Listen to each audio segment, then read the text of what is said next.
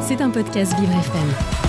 Alors Juliana, on vous retrouve pour notre mois spécial réalisatrice et aujourd'hui vous nous faites découvrir ou redécouvrir Rebecca Zlotowski. Et oui, c'est la femme qui se cache derrière le film Les enfants des autres sorti en 2022 avec Virginie Efira et Roche Dizem.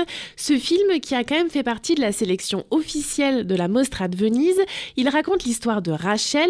Rachel, c'est une enseignante d'une quarantaine d'années, elle tombe amoureuse d'un homme qui a une petite fille de 5 ans, Laïla, et elle va alors expérimenter le rôle pas évident de belle-mère, en même temps qu'elle voit ses propres projets d'enfant se, famer, se faner, la fameuse horloge biologique Dominique. Hein. Mhm. Et ce film, il part d'un désir très personnel de la réalisatrice. Écoutez-la pour France Inter. Évidemment, il y avait un manque personnel, quelque chose d'intime. Moi, j'étais pas mère, et puis euh, j'élevais des enfants qui n'étaient pas les miens.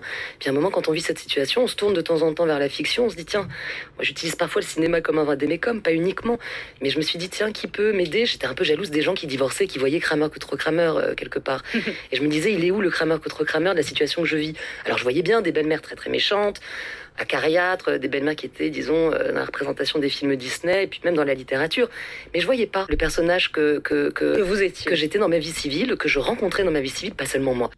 Les enfants des autres, c'est le cinquième long métrage de Rebecca Zlotowski qui se destinait au début à une carrière dans l'enseignement.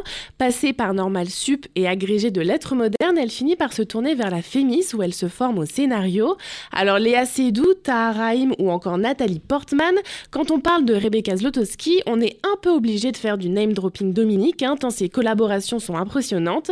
En 2019, elle étonne en donnant le premier rôle de son film Une fille facile à Zaya l'ex-escort girl qui avait défrayé la chronique. Elle y déconstruit le concept de la fille facile qui se mue en femme puissante. Bref, vous l'aurez compris, loin d'elle l'idée de faire des films attendus et clichés. Et Rebecca Zlotowski, elle est aussi passée par le petit écran, Juliana. Et oui, tout à fait, Dominique, avec la série Les Sauvages, une création Canal+, elle dépeint un président de la République issu de l'immigration. Alors, ce qui fait la force de ces films comme de ces séries, c'est peut-être leur esthétisme. On parle d'un sens puissant de l'image, d'une esthétique pop et romanesque.